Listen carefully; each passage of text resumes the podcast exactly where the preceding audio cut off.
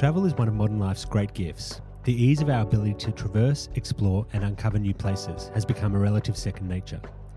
As we surmise the totality of our experiences, our reminiscences of travel tend to occupy the top tiers of our respective memory banks.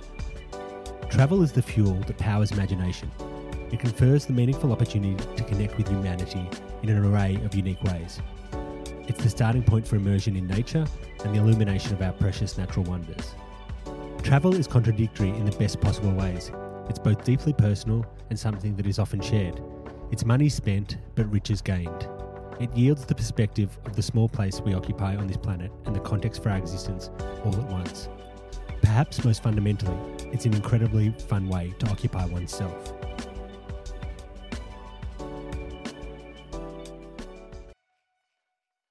The Joel Found podcast talks with incredible founders, entrepreneurs, and creatives about their experience of travel. We'll hear the origin stories of their brands, how travel has played a part in their success, and get a taste of how they like to travel. Here's a chance to imagine you've strolled into the first class lounge and found a seat next to someone who's going places.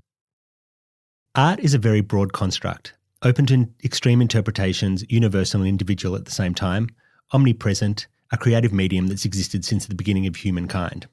In our modern world, it can be wildly divisive, polarizing, or conversely unifying. It's illuminating, dynamic, and exciting. Perhaps what we at Joel Found love the most about art is that it's an incredible navigation tool for travel. Art can compel visitors to almost any inhabited place on the planet. Today on the Joel Found podcast, we're going to immerse ourselves in the art of travel as we welcome Kate Mizrahi of Art Atlas. Kate has an extensive background in cross cultural arts management. She has worked in both public and private galleries in Germany and Australia, overseen many solo and group exhibitions, and managed major public art commissions in Australia, Japan, and Hong Kong. Kate has been a curator at the Jewish Museum of Australia and worked at AsiaLink at the University of Melbourne. Kate holds degrees from Swinburne University and a master's degree from Monash University. She's also studied at the Dusseldorf Academy in Germany and Waydae University in South Korea. Kate has received many awards, including the prestigious Earthwatch Scholarship to conduct sustainable development research in Nepal. Kate's company, Art Atlas, is a boutique art tool company specialising in guiding art collectors and enthusiasts through galleries, museum, and artist studios to develop a deeper appreciation of contemporary art. Kate works with galleries, fairs, curators, and artists all over the world to unlock extraordinary experiences. On this episode, we're going to learn more about how those journeys look and talk about what we're planning together. Kate, thanks for joining me on the podcast. We've been talking a lot recently about all the fantastic art happenings around the world, so I'm excited to continue that conversation. Hi, Joel. Great to be with you this morning. So, usually I, I, start by getting a bit of a background on the person and the brand that you've created. Um, but I'm going to start with a much simpler question today. What is art to you? Oh, gosh, I don't think that's a simpler question at all. That's a much harder question. There's a famous artist who once said, Art defines itself. And I think that's true. Art is constantly redefining and changing. Um, but for me, art is uh, something, not just something that you hang on your wall or something decorative, it's more of a cultural pursuit and a creative endeavor. So it's an activity rather than just a, a product. Um, and if we talk about visual contemporary art as opposed to broadly, you know, dance, literature, um, there's there's such an ecology around just visual art. There's museums, there's art fairs, there's commercial galleries, curators, but none of that actually happens without the artists. So for me, the artists are central, the creative producers, the ones that are actually coming up with the extraordinary ideas and then making them into something. I think, you know, when I was thinking about this conversation today, I was thinking about that art has really existed since the beginning of time. Which is a you know, it's a unique construct. And this is where I started, I was thinking about it, how we learn about art as kids mm-hmm, and in our mm-hmm. childhood. Mm-hmm. And I mean, art is one of the core subjects of primary school. It's probably most people, most kids' favorite subject at school. Um, do, do you have memories of your experience of learning about art as a child? Yeah, I think that's right. Everyone seems to sort of love doing art classes in primary school, not so much um, very well taught in Australia in secondary school. I want to let's talk about that after the bit. But yeah. tell me about when you started learning about art. Um, well, I think my my family and my grandparents, you know, really encouraged a creative environment for me. Um, but I can distinctly remember as about a 10 year old going with my parents to an artist studio uh, that we used to visit every summer in Warrnambool. Um, a lovely Swiss artist called Robert Ullman, who was very well known in the Western District, and um, he he sketched my portrait when I was about ten years old, my sister and I, and I can really strongly remember sitting in his studio and you know the smell of the you know the all his crayons and you know a really hot summer's day and the conversation. Yeah, so did he talk around. you through that process? Oh, yeah, but I was petrified. I just sat there very still. Did you get any prep from your parents saying this is what we're going to do, or it was sort of a no, sprung it was upon just you? that we used to visit this artist every summer, and we had a sort of an ongoing relationship with him where we'd buy some of his works, um, just you know nature sketches and things like that. Um, and then one year, mum and dad, you know, spoke to him about about having our portraits um, drawn, and my mum still has them hanging in her bedroom. So you know, it's just a, it, I think it made a really big impact on me though, being in an artist studio at such a young age, because I still love going to artist studios. It's such a a privilege and a treat to go inside where you know the magic happens, where they make their work.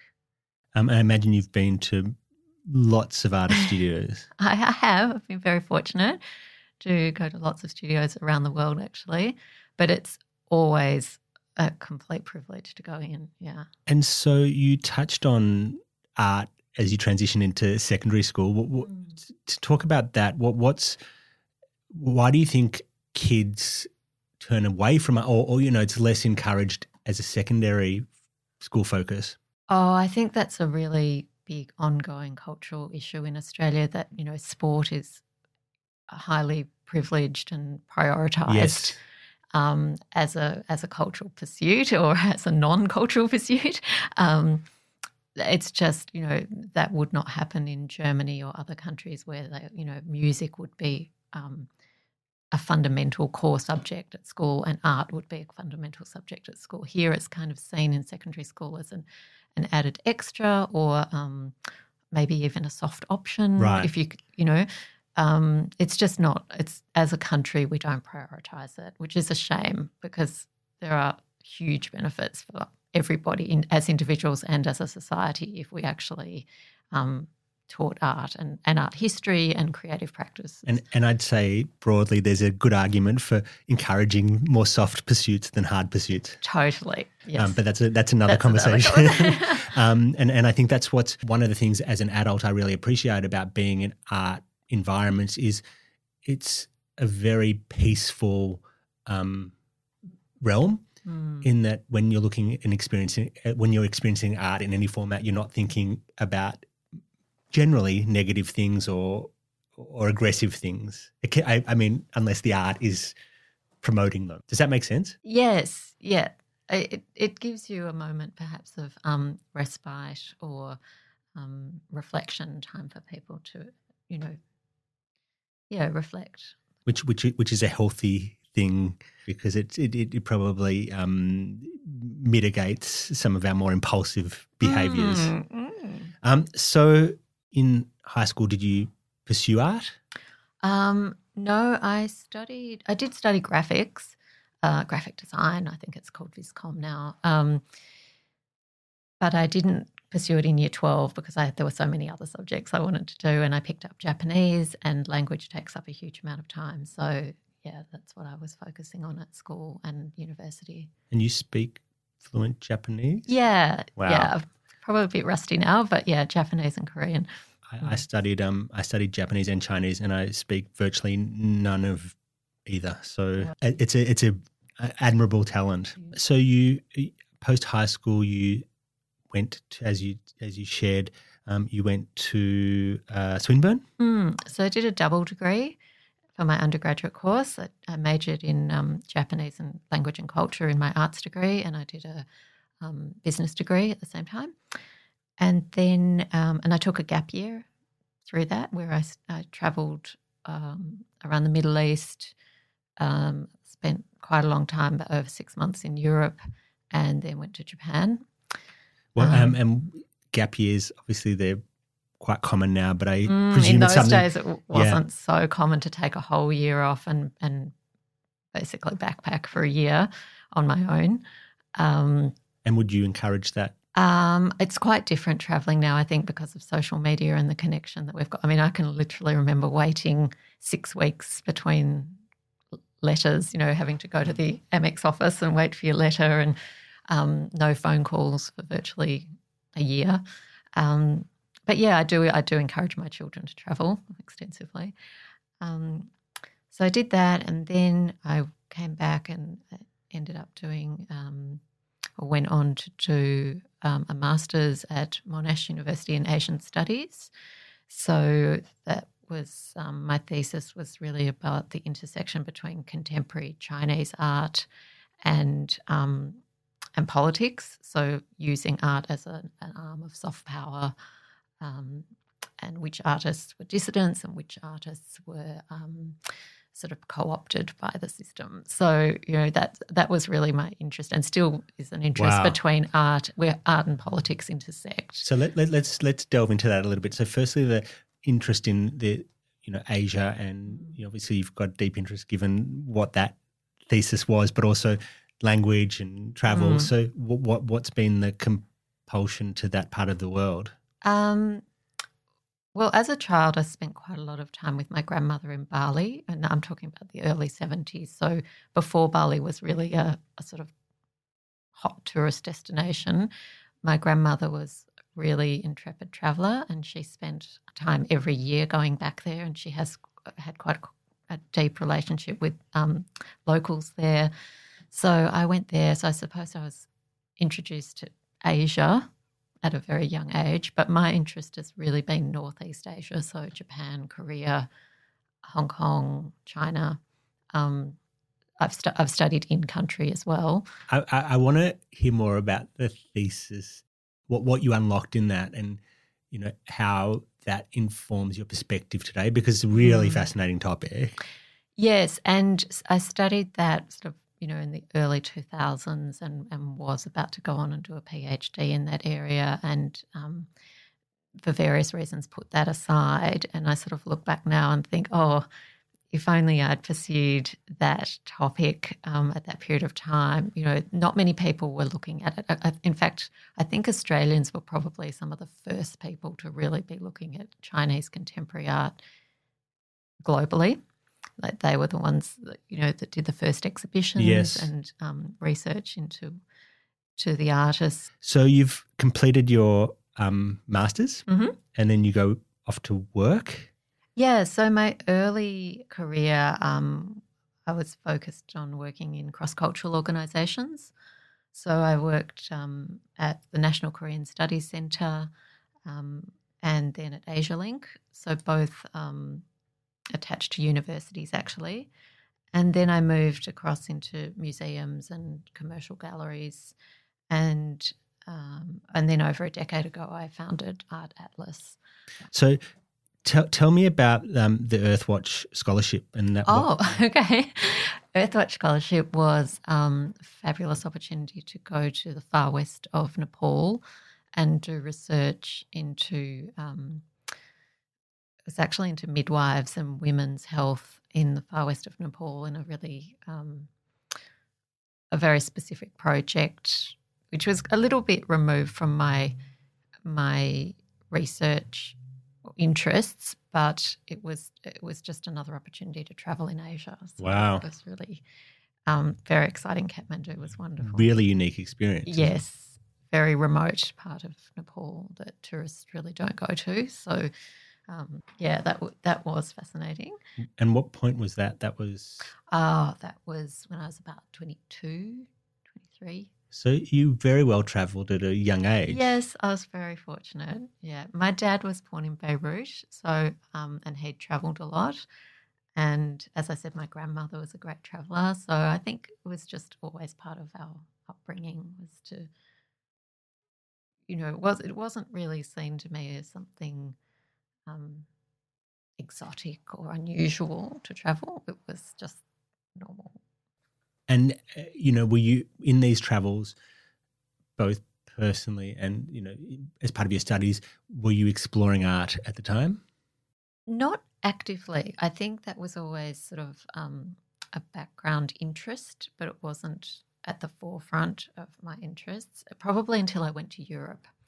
And then I literally spent, you know, days, weeks, months going to museums. Yes. looking at paintings, looking at sculptures, walking around museums. So that was my sort of education. I didn't go to art school as such, but I actually think in some ways I um, have a better eye than than. Well, it wasn't wasn't prescribed. It was no, and I actually saw the works in real life. Whereas in Australia, you know, that's part of the problem in Australia that some previous generations have had is that they haven't actually seen the works in real life. They were always in reproduction, right. in, in magazines or art books and or slides. and so, do you remember your first gallery, significant gallery moment?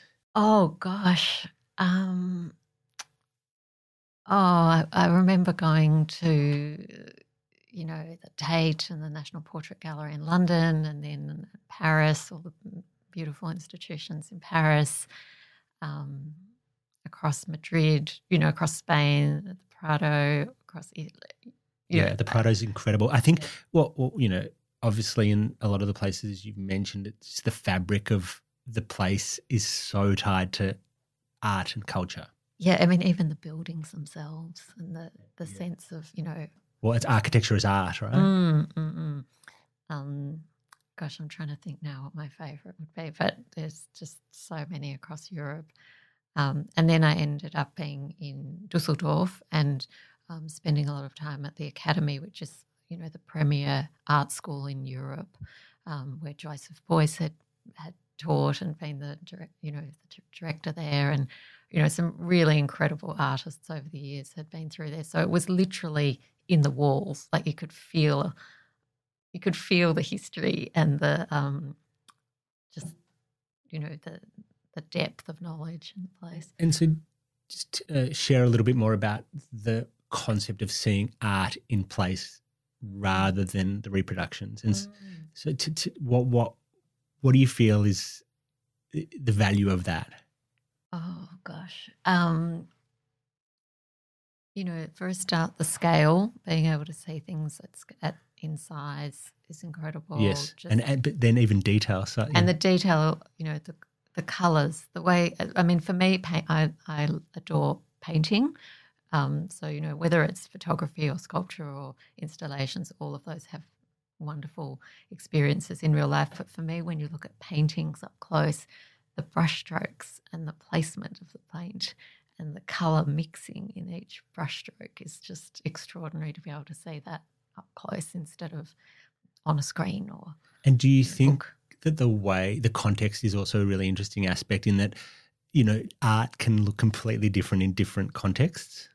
Yes, and the placements too of how yeah. they're put next to each other or um, on the same floor as each other or in the same building yeah, so how you might even navigate mm. the, the gallery itself. So mm. yeah, I think it's spot on, and um, obviously it's a reason to encourage people to see the original the original piece. Absolutely, and the and I guess then you also see the intent as well often of the art. Sorry, I'm just thinking of so many museums as you're talking. Um, just recently been to New, uh, to New Orleans and seen some incredible works there that I just wasn't expecting at all. Um, there was a whole museum dedicated to Southern art as well as their regular museum. Um, and to see the local art was just, it was really eye opening yeah. to understand the, the place, the sense of place, and the history and the layers of history in Louisiana by going through their, their Museum of Southern Art. I think that's a, a really key point as well, is obviously the place is so pertinent to a lot of art. Mm. So, um, take us up to when you founded Art Atlas and what drove that. Yeah, so Art Atlas is um, a sort of a platform or an agency where I can do many different things, and one of them is audience development, and um, and some art advisory. I can curate. There's cultural mediation, and, and I can work on different projects like whether it's art exhibitions or presenting documentary films or um, talks. and I can work with artists and institutions and collectors. But one of the main things I do is um, run art tours. So people come to me and they might be interested in specific locations or specific fairs, and we'll build a bespoke program around that. Um, so I really enjoy working with people, but I also work with institutions and directly with artists as well.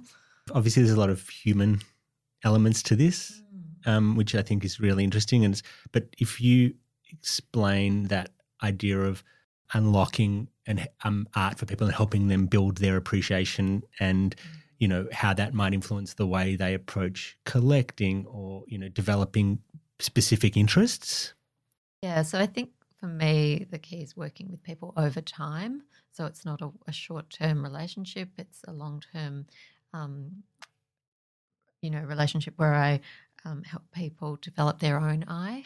So rather than just telling them like this work would be a good investment or this work would be great for this location in your house, I'm more interested in helping them on that journey of learning more about art and developing their own eye as um, as with less sort of commercial considerations and more as as more as as a curator would see things as a cultural pursuit. So focusing on what's culturally significant um, and and museum worthy art artists. and often that's through storytelling or um, sharing history or Yes, and often studio visits.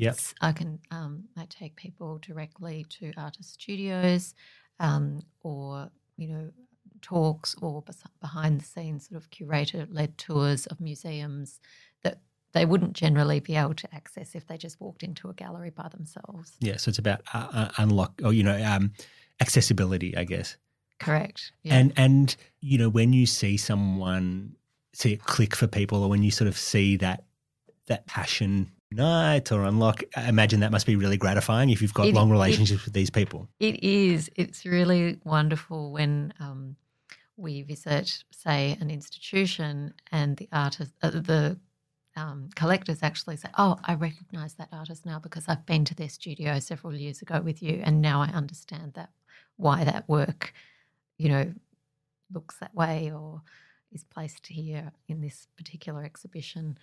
Um, yeah, it's quite inspiring for them. And you you're more focused on contemporary art. I am. I'm I'm interested in actually supporting our living Australian artists because you know I think the history of art's fantastic and there's lots of wonderful Australian artists in the past, but I think um, my I feel a sort of responsibility to be supporting our living artists because they're our cultural practitioners and they need support. And patronage. yeah, Yeah. Yes. Um, no, that makes sense. And in terms of medium, you've, you've said paint is your favorite. Painting's my favourite, Yeah. but I do I also love photography, um, and cinema. That's slightly different, but um, and sculpture, um, large scale installations. I mean, there's just so many mediums. And and what's your view on some of the newer art forms and digital art forms? Gosh, I really don't know much about NFTs. I've kind of steered away from that area. Um, yeah, I'm much more interested in the tactile works that we can, you know, touch and smell and feel. Well, I think it's a, it's going to be a continuing conversation as Mm, you know AI comes up, and you know I, I think what you're talking to, and probably I, I I relate to this as well, is the- humanity mm. in within art. And there are ways that AI can be involved in creative, um, or artists can use AI as a creative tool. Um, but that's a, little bit different from screen based work Yes, mm, or virtual works. right. Mm. Um, and so obviously, this being your your life, who are some of your favorite artists? Oh gosh, that's like asking someone to choose their favorite child. Who's your favorite child? um, And I know your husband's an artist, so he has to be your correct. favorite artist. well, right? yes, maybe I have to say he's my favorite artist, but I, I think I'd say that probably there's two artists working today in Australia who I think are most exciting. And they're actually both um, Indigenous women in their late 70s or 80s. So one is um, Marawili, who lives in um, the Yirrkala community, like far remote coast of Arnhem Land. Um, and she paints on bark, or she does lots of different works, but her works on bark are incredible. And then there's another artist who, um, Betty Muffler, who's a senior artist with um, Iwantja Arts in the APY lands in South Australia. So both very remote places, far removed from what we think of as um, sophisticated art centres. But I think they're both producing some of the most exciting work in the continent. So they're probably my current favourites. And and just tell us a little bit more, like what is it about the work and, and the approach that attracts you? Well, I think um, the fact that they're both, you know, older women with these incredible bodies of knowledge, not necessarily art history, what we would think of as Western art history, it's like lived experience, connection to country, yeah. certainly, but also like Betty works as a healer in her community. Oh wow! Yeah. Um, so she has this incredible um, knowledge of her place, and they're seen as elders in their community. So it's just a really, you know, fascinating, very different approach to art making than you know art school taught in the inner cities. Um, but there's a there's a power when you look at the works, you can feel the power coming out of them. It's like a strength and a power that I find really exciting. Fantastic. Um, definitely look out for those artists. um, and and on that note, in you know the and I've got limited experience within the art scene, but I'm it's developing and it's I'm definitely forming more of an interest. But it's full of kind of big personalities and luminaries mm. and minor and major celebrities. Um, in your in your travels, who who are some of those people that you've met, and tell us a bit about those personalities. Okay, well, um, I met um, a major Chinese contemporary artist called um, Cai Guo-Qiang um, in Japan, actually. So I'd, I'd, met him in Australia, and then when we lived in Japan, uh, we spent time with him in Japan. Um, and he uh, is an artist who uses gunpowder to make these, you know, dramatic installations or art events. So they're not really commercial projects necessarily; they're more large-scale artistic gestures. And um, so, so, does he? He fires. The, yep. Yeah. So he, he yeah. So I he doesn't just use gunpowder. He I don't even know what the process is. Well, but. for example, he has taken Issey Miyake dresses and then exploded um, gunpowder on them to make these beautiful patterns. And then other times he's actually done, um, you know, works in the sky, like Sky Ladder. Or um, I think he worked on the Beijing Olympics and did the pyrotechnics for them. So, uh, and, you know, he's a very fascinating kind of person. Like he, sort of talks about um, communicating with aliens and seeing the work seeing his projects from above in the sky. So, you know, a very different kind of mindset and hugely culturally ambitious project. Wow. Um, so he, he was a really fascinating guy to meet. Did you get, were you convinced that aliens are? I think maybe he's an alien because he just thinks so differently. Well, I think, I think one of the things that's interesting about the art world is probably more so than other communities, there's a bit more permission for expansive thinking. adds adds a dynamic that you might not find in more staid and conservative parts of the yeah culture. I mean, there certainly artists I know that have been, for example, um, you know, in the last little while, I've taken three studio visits to Janet Lawrence and Caroline Rothwell and Lisa Roet Studios, and they're very, very different women, very different um, artistic practices and, and, mediums that they use. But I was thinking about all of them and how they're all interested in um, ecological concerns, environmental issues, horticulture. Um, Lisa Roet works with primates and animals primarily. Um, and so I was thinking how these artists, have, although they've been working with these ideas for many years, maybe decades, um, they were doing it before it was in the mainstream. So that's what I love about working with artists. They're often working on ideas and yeah. projects that um, have not you know the general public or the general media may not have quite picked up on yet. But there's definitely an element of futurism within the arts um, because it's it's unlocking new ways of thinking. Yes, and they just have quite a different perspective on how to come at ideas. Yep. Um, and and just on the people factor, one more question. There's a, there's a pretentiousness in the some parts of the art scene. How do you avoid those characters where it's you know like it's it's I'm trying to think of the phrasing, but you know what I'm saying. Like you know like there's pretenders and then there's people who are more authentic within the art world. Yeah, there's. I think from the outside, people think the the contemporary art scene can be quite pretentious, but um, you know there are certain personalities um, but I think once you once you're inside it, you'll find that people are really genuine and genuinely committed to to culture. Yep. Um, it just it can seem a little bit scary from the outside, and that's why sometimes people need to be guided through or introduced yes. into um, galleries or institutions. I think that's that's what we're going to talk about next. So that's a good segue. Um, so, as you've explained with Art Atlas, you're essentially traveling the world with people who are interested in, in art, and um, it's a really env- enviable profession, I'd say, from outside looking in.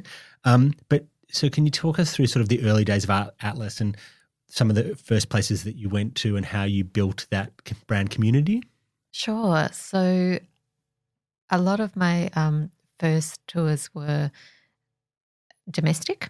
So, traveling interstate um, to Brisbane to see the Asia Pacific Triennial or um, Canberra to see specific exhibitions there. And sometimes I've worked with institutions, so I've taken VIP tours for there. Um, but really, it's all been through word of mouth. It's really just been friends of friends of friends who have come on um, uh, studio visits or tours and wanted to learn more, and they've um, recommended me on to other people. So, which is nice because it's a really organic. And, yeah, organic, and and I don't advertise. It's just all through friends of friends, really. I mean, what I think is fascinating is definitely something I've come to learn in in starting Joel Found is you could every day of the week go to a different destination 365 days a year, nonstop, perpetually, that has some relationship to art, a new exhibit, a new gallery, an art event, an art fair, an annual, uh, you know, a one off. Um, it, it, essentially, it's endless the places that art can take you. That's right. But I suppose then you also need to um, be discerning because there's so much on offer. Um, so that's where I, I advise people about what's worth going to. Yes. What I consider worth going to and what I think, um, you know, is can be left aside. but I guess from a personal level, I imagine that there's a lot of curiosity about things that you haven't experienced or places that you haven't uh, been. Absolutely. Yeah. And no matter where you go, like you said, there'll, there'll always be something. I mean, even when we were in a little village in Laos in Luang Prabang, we managed to find an artist studio, a woman who was a shaman who was making incredible quilts, you know, and that was completely unexpected. But yes, artists work everywhere. and so um, these these groups that you started with and the domestic tours, did you have a specific approach to the programs that you built? Were they specific to the event? Um, so usually I'll start with um, an event or um, an art fair and build a program around that that would always include studio visits, private collection tour, and um, museum behind the scenes museum visits. So it's more than just going into the institution, it's other things um, that I can have access to or provide access to around that. And which which cities do you consider to be the art capitals? Well, I think that Paris and London have always been considered the European art capitals of the, the, the 20th century. Um, certainly Paris up until, you know, World War II, and then it moved more to New York. Um, and so those cities um, have incredible depth of museums, and um, New York is the undisputed capital of modern art. Um, but these days, I think that Euro American model has shifted, and so contemporary contemporary art in the 21st century is much more global. Um, it can be produced anywhere, it can be exhibited anywhere, and so it's really um, a global phenomenon. So that I mean, I still think that traditional venues like the Venice Biennale are incredibly important, but there are other places too, like the Sharjah Biennale or um, the Gwangju Biennale, or you know other places around the world, which are becoming very important as well. I mean, I think there's traditionally, like you said, there's been some art capitals based on the history of art, and but I think there's a lot of emerging art centres. There's a lot of interest in art that maybe didn't exist before in certain places. I mean, I was um, listening to a, a, another podcast about Saudi Arabia, and obviously yeah. Saudi is making a massive push to open up to tourists, and obviously there's a relationship to art and culture and how they're using that as a linchpin for compelling people to that place. Yeah, well, there's certainly a connection between creative industries and um, and tourism. And a lot of countries around the world have made that connection and have put a vast amount of money into those things like Singapore, Korea, Saudi Arabia, UAE. Yep, UAE. I mean, they understand that it's um, a really critical way of getting people to visit their country. have you been to Abu Dhabi to the Louvre?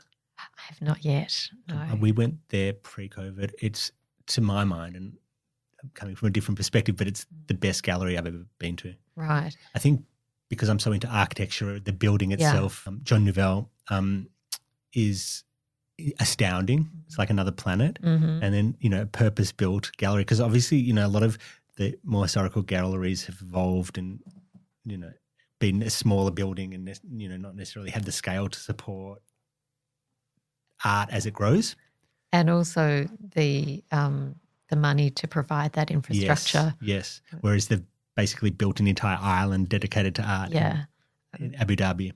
Extraordinary. I mean, other countries just can not compete with Cannot that. compete. Well, yeah, and I, but I think also that you know we've spoken to, to that a little bit, but you know it, it's clear that there's a, a national government agenda there that beyond the more kind of um, authentic cultural Yes, element. there are layers to it, but there's certainly an issue of nation building or yes. positioning the nation and using using art and culture as a as a as I was saying, an arm of soft power. Yes, this is your thesis again. Mm-hmm. And um and and tell me some of the more obscure places that the art has taken you. Oh, um, I mean, you talked about a few of the places you've been as part of your studies, and mm, but I mean, I wouldn't say obscure, but um, memorable, perhaps. Yes, yes. I mean, Istanbul, going to Istanbul um, for the Biennale and the Art Fair Contemporary Istanbul um, several years ago. That was just wonderful. Beautiful city, amazing. Very unique city. Yeah. And vast. Just, just extraordinary, really, as a as a tourist destination. But um, that was really fabulous. Um, New Orleans recently has been really um, just intoxicating mm. kind of place for mm. me.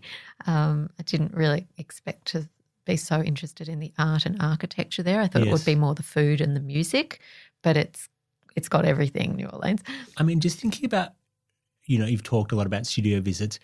I imagine if you wanted to, you could find artists any corner of the world. How do you mm. how do you approach that um, process and then making contact and then uh, you know harnessing these opportunities to spend time with those artists I mean, that's a, a, network that I've built up over many, many years of, of knowing places in different cities. Um, and whether that's a, you know, I may not know an artist when I arrive in that city, but I may already know a curator right. or um, a museum director. And partly that's over um, years of, of going to art um, events, events yeah.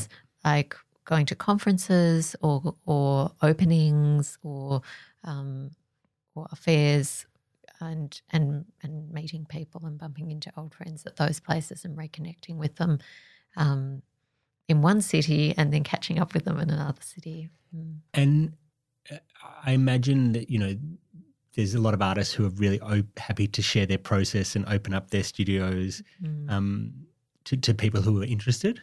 Um, some are. Some are quite private yes. and shy. And and the other thing about lots of artists I find is um, they may not be very good at speaking about the work themselves because their skills are in the creation, Yes. the thinking about the work and the creating it, and not necessarily the discussing. You know, Yeah. the, the conversation often is left to art historians or curators or somebody else to talk about the work. Um, so, and then again, there are artists that are incredibly articulate, Right. that are highly articulate about their practice. Um, so, finding somebody that is has an amazing studio, amazing work, um, who's willing to open up their studio and who's able to discuss it themselves. It- you know, it's it's not. Um, it can be quite quite rare to find. So they're very special people. Well, I mean, it's a great uh, skill that you have to be able to find those um, opportunities. But I think I, um, what's interesting to me is if there's an entirely new place and you say, I want to go to this city, or I want to go to this village, and to find the art within it, and then to find those moments. yeah, that's. I don't know how I do that. I just, I ju- I just tend to find the artists, no matter what, no matter what city I'm in. So, so on that note, and you know, we've talked about it a lot in terms of art festivals and art events, and how they can be really compelling opportunities to visit a place. Um, I was lucky enough this year to go to Art Basel, Hong Kong. Um, I've spent a lot of time in Hong Kong as a on business, and in my previous life, when I was manufacturing, we manufactured most of our product out of um, out of China. Um, so I was there a lot. I was in Hong Kong four or five times a year.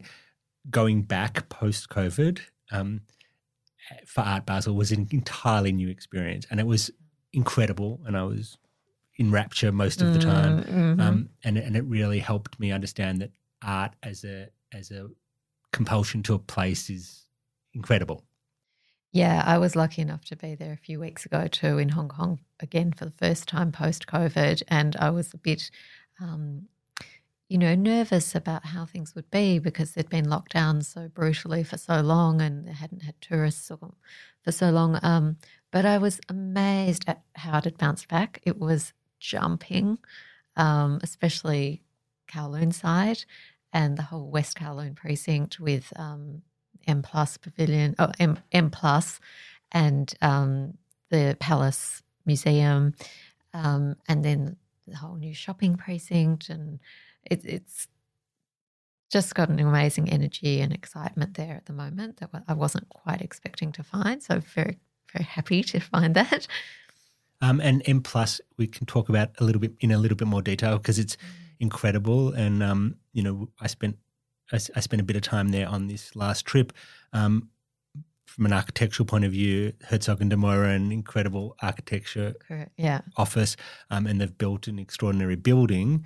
Um, but tell tell us more about the the collection and was it what what exhibition did you see? Um, there were several. There was um, there was a dedicated exhibition to um, a Chinese fashion designer, um, which was really interesting to see fashion through the eighties and nineties in China, um, and then the the permanent collection, um, which has an incredible depth as well, and very easy to navigate the building.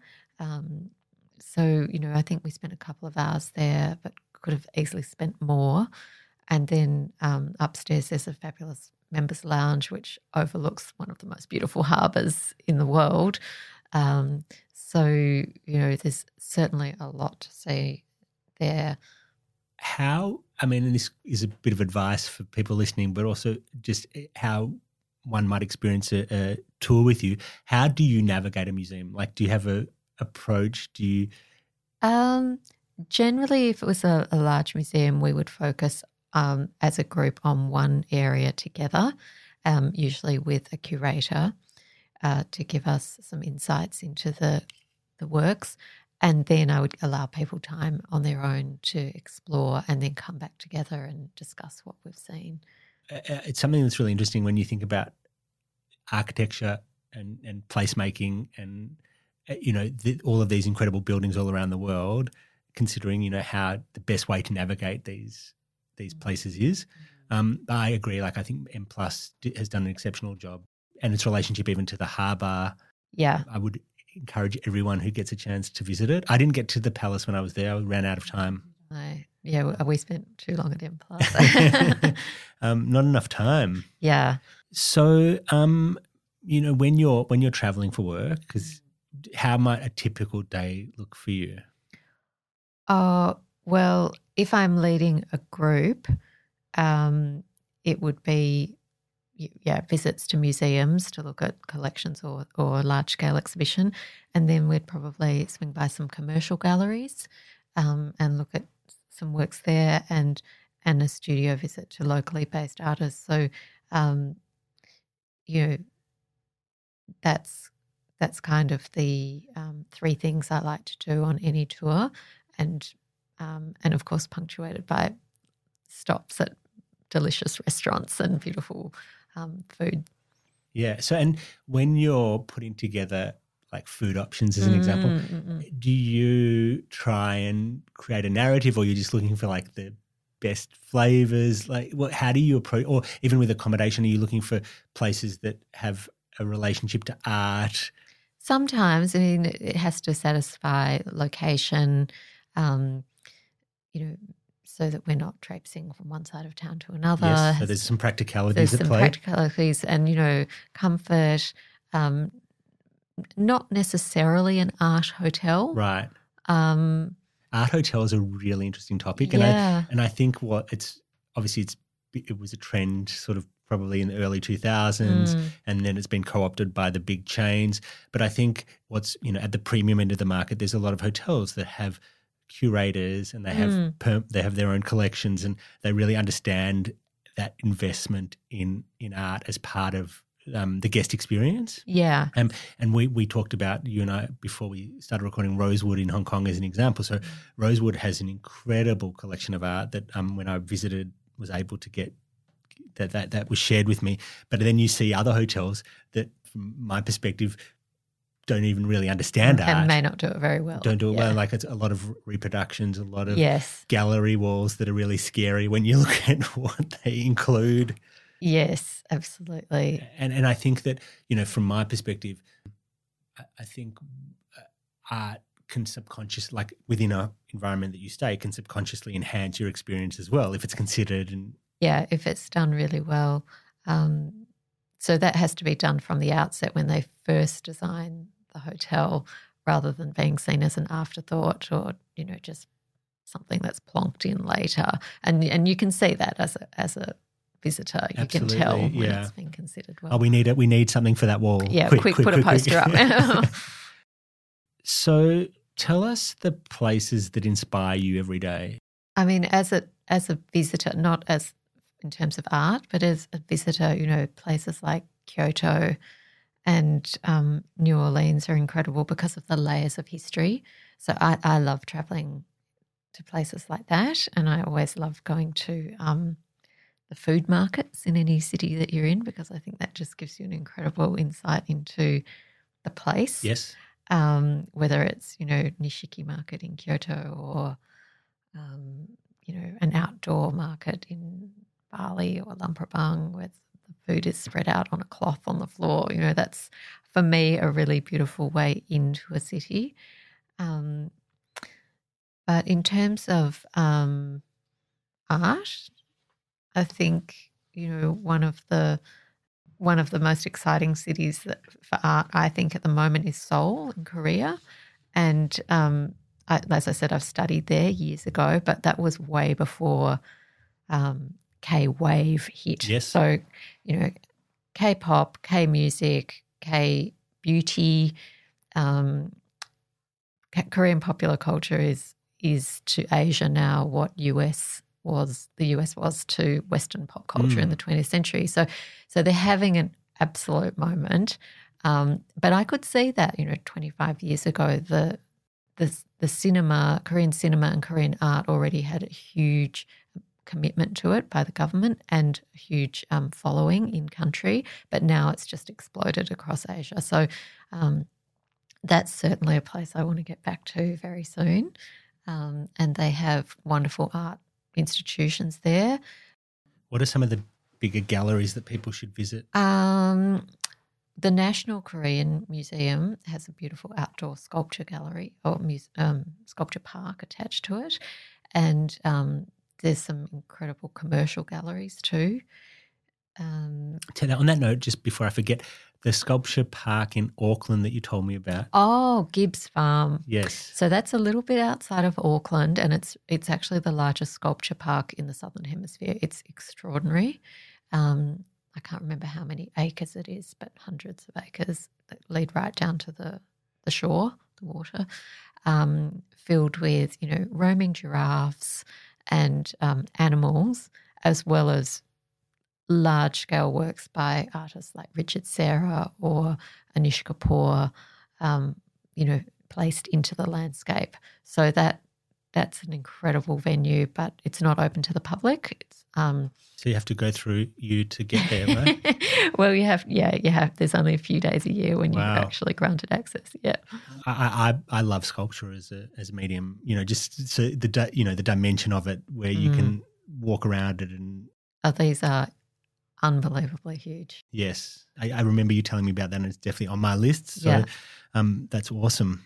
So now we're going to drill into a few specific destinations, including one that we were both just at. So literally last week, the week before, was yep. Sydney Contemporary. Yep.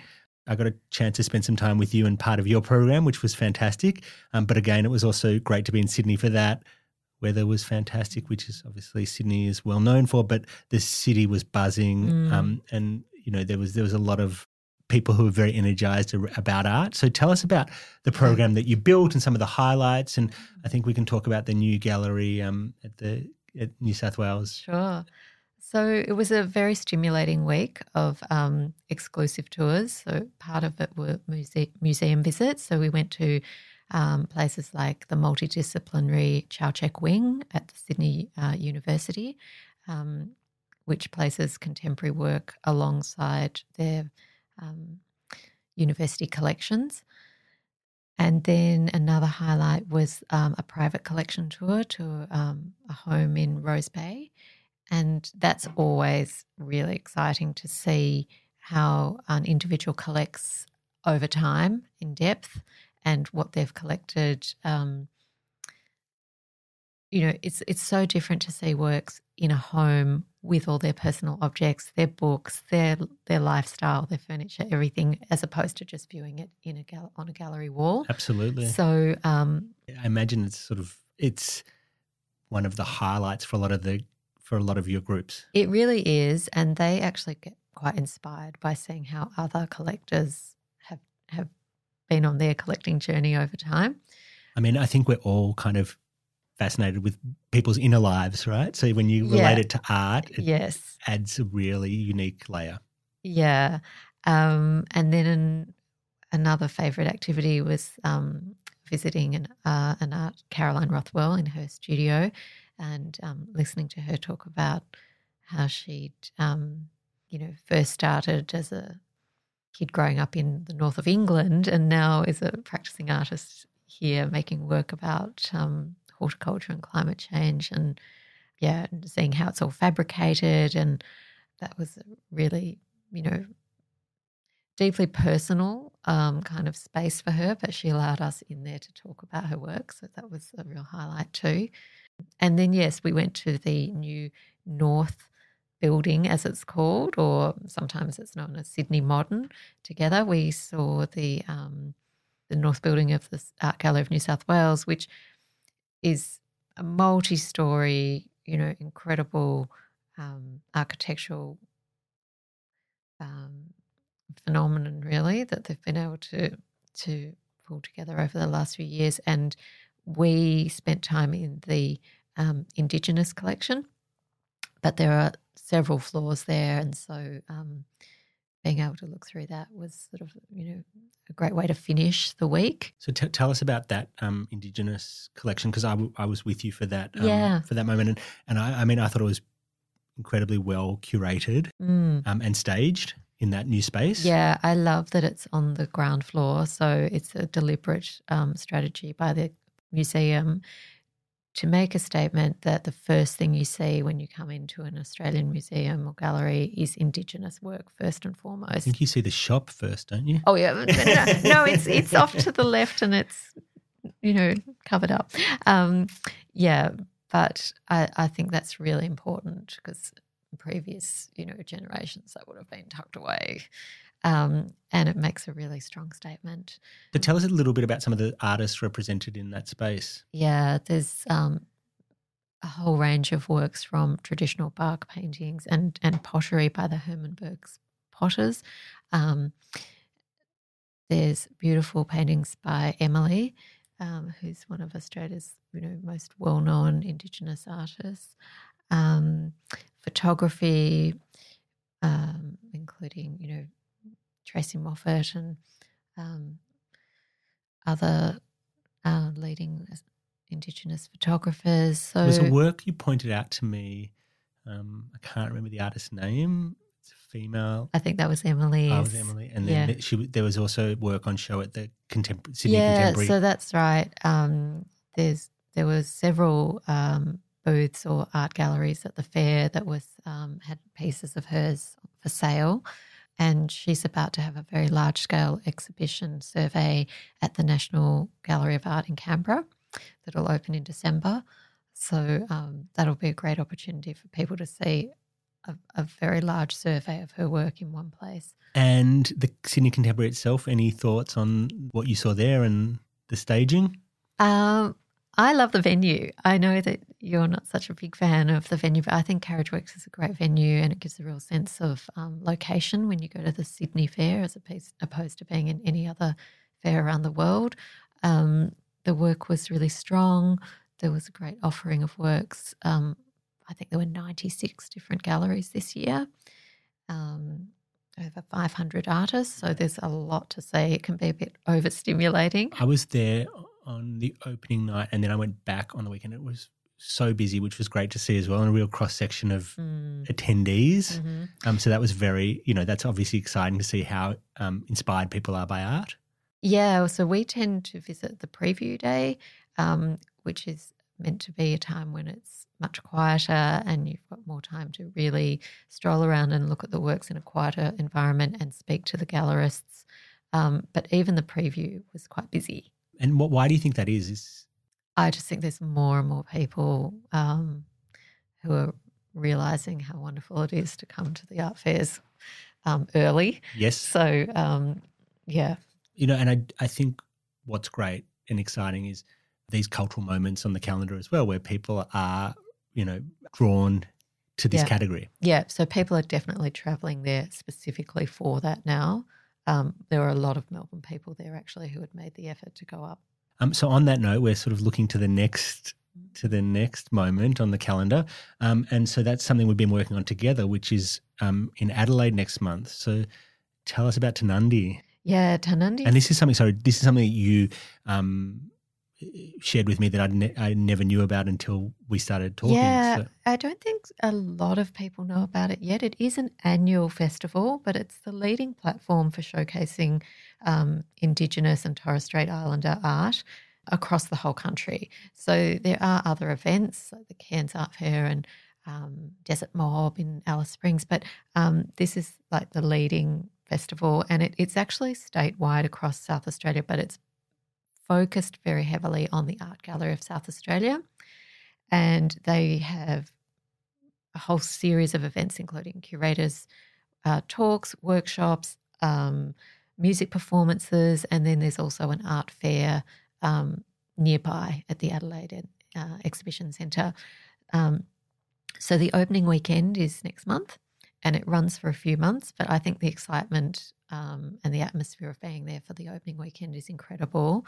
Um, because I think for any uh, small city, when they have a festival, whether it's the Edinburgh Festival for comedy or um, the Adelaide Festival, um, when you're in a small city, it activates the whole city. Mhm. So there's, you know, a lot of things to see and do in, in a short space of time, and it's really I think that's uh, spot on. And it's, how does a city activate around these events? Mm. And I think you see it, uh, particularly when you're talking about sort of smaller places, but it happens everywhere. I mean, that was for me, one of the takeaways from Hong Kong, I felt like the city was really activated around art. Mm-hmm. Um, so within the Tarnanthi program, are there any sort of moments that you can talk to that we're, we're, we're looking at or? Um, I'm really excited about the art fair because I just think it gives people an opportunity to see um, work directly from remote communities uh, that they wouldn't necessarily get to visit Mhm. otherwise. Yep. Um, so that's really interesting to me. Um, but also, you know, I just I just thought when I went to it a few years ago prior to COVID, I thought Tarnanthi was one of the um, most exciting festivals I'd been to in ages around art. But there's just a really great energy around it. That sometimes I don't know some some festivals can be a little bit jaded, but Right. And I think I think it's sort of also what you touched on earlier. You, to, to to really understand it, you have to be there. You have to experience it. Yeah, yeah. I mean, just the opportunity to hear the music performed live in the courtyard of the art gallery and then wander directly in and see the work, meet the artists. Um, and it's beautifully curated. They do a wonderful job there. I'm really excited to see that. So that's happening um, next month. Um, now, you know, thinking about the the travel calendar, and there's lots of Yeah. lots of different events we've talked to.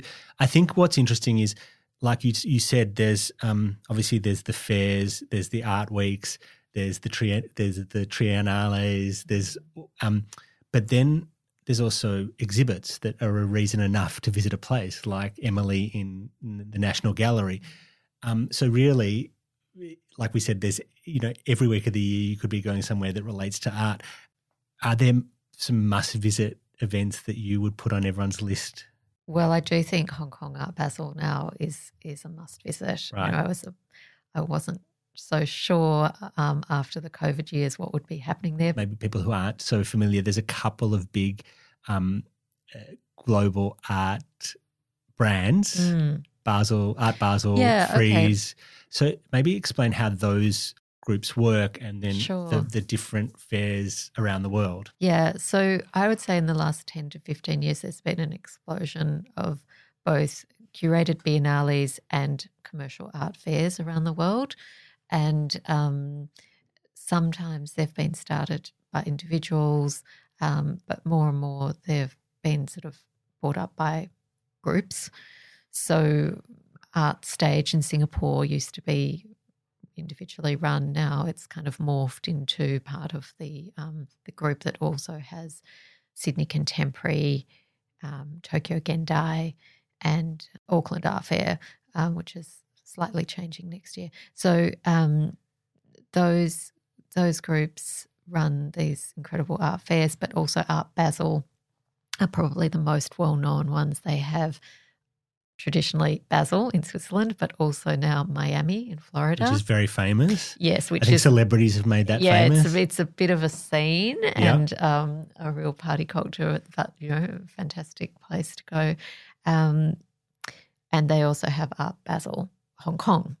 Um, so they're sort of um, another group, and then Frieze has London, and um, more recently Seoul. Um, and so, so these, and then obviously the cities create programs around them, and there's a lot of satellite events, and Yeah. then it becomes a whole moment in time. yeah, Um, and and it's a really good way to sort of start thinking about um, compelling places. Mm. Um, so we've been talking about Hong, Hong Kong for next year, Seoul for next year, um, Yeah. but then there's a bunch of other things happening in places, you know, really interesting places like Mexico City. Um, have you? I haven't been to. It's um, Zon- Zonamaco. in- Yeah, yeah. haven't been to that one yet, but it's certainly on my radar. Um, I think um, you're talking about uh, Saudi Arabia before too, and um, the UAE. There, there's some exciting, um, Art Dubai has. yeah, I've heard lots of good things about. yeah, and the Sharjah Biennial. And so these um, events that happen in lots of different places, in terms of what art is shown, so you've got a lot of galleries converging on the place. Is the art location specific or is it a variety? Usually, the art, the galleries from around the world will um, put together a group of artists that from their stable that they want to show and put forward, and um, and then they need to be selected to be included in the fair. It's not necessarily you know a given that if you apply you get in. So, so I think I just want to give people an idea of what they might see at these, like what the what what the cross section of art Yeah. on show is. Yeah. Um, so, you know, certainly if you went to um, Art Basel in Switzerland, you'll see a lot more Euro American work. And the exciting thing about going to Seoul or Singapore or Hong Kong is you will see more galleries focusing on work that's produced from the region. Yes. Um, so you will get a local flavour. I, I, what I liked when I went and to Art Basel Hong Kong was um, I, I felt like most galleries were quite restrained in what they had on show, so it didn't feel overwhelming. You had a chance to d- Oh. really discern a lot of different art, Mm-hmm. but I thought that the galleries had chosen really well what they wanted to represent. Um, for That's me, for me as a relative novice, where you know I'm, you know, so I, I really got a chance to sort of see diversity, but it wasn't like let's throw everything at this. It was like let's be really um, curated in what we Mm. share. Yeah, I think the gallery, I mean, it costs the galleries a lot of money to attend a fair. Um, so they're very careful about what they bring um, and they show. And also, sometimes if works are sold on at the preview or on the first day, they take those down and they rehang works Right. or other works. So um, there sometimes can be a bit confusing if you're going back to a booth and you think, oh, that's different to what I saw. Um, it's interesting you touch on the. There's obviously there's a lot of VIP elements to these events, and um, a lot of it is targeted at established collectors. What I think is interesting, this idea of emerging collectors and giving people access to these events, um, maybe at the start of their collecting journey. Um, do you have a view on that? I think it's it's really good to bring emerging collectors through, but there is certainly a, a price point element too. Mhm. I mean, what you see at the Sydney Contemporary Fair, um, you know, I think the most expensive work I saw, the most expensive was one million dollars. Um, whereas if you went to Art Basel, I'm not saying that's the starting point, but it would certainly be a much higher price Yes. point because the works are uh, international art is much more expensive than Australian art generally, and um, also the works they show are probably blue chip Right. works. But I think also there's still ways to experience the place, even if you're maybe not ready to spend. Correct. On- no, and on- and it's great to see those works, but you may not be anywhere near I, ready. I didn't buy one thing. so we talked about Seoul and this Korean, you know, cultural moment that Mm, is is is happening and exploding globally. Um, Frieze um, is a relatively new new show in. yeah, it's, they they also have another art fair called KIAF, Korean International Art Fair, I think, um, which has been running for a while, and now Seoul Frieze as well. So there's two exciting.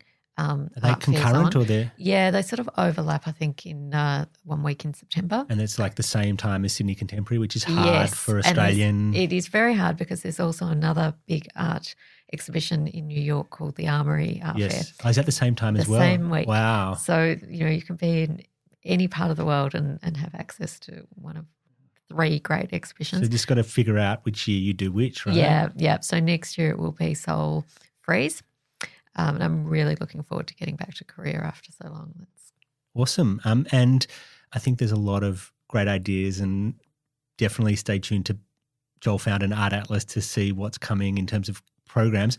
What I like to do to finish the podcast episode is quick fire round of questions. Okay. So this is where um, I, I just ask you quick questions, and you the first thing that springs to mind, mm-hmm, um, all travel related, obviously. mm-hmm. Um, so here we go. You ready? sure. Okay. So uh, favorite gallery anywhere. Oh, oh, favorite gallery anywhere. Oh, um, uh, well, I'll I'll say M plus Uh, for now, just mind. because it's top of mind, That's having fine. just been there. That's yeah, fine. yeah. Um, favorite art city, Istanbul, uh, favorite airline, Cathay Pacific, uh, best meal you've had while traveling, um, probably Hong Kong. Re- the recent trip. Yeah, um, Mott thirty two. Oh yes, Yeah. amazing. Um, friendliest country. Uh, Japan, probably politest country, Japan. Yeah. Uh, when you're packing, do you fold or roll? Uh, Flat. Flat pack. Yeah, no rolling. Um, window or aisle? Uh, window.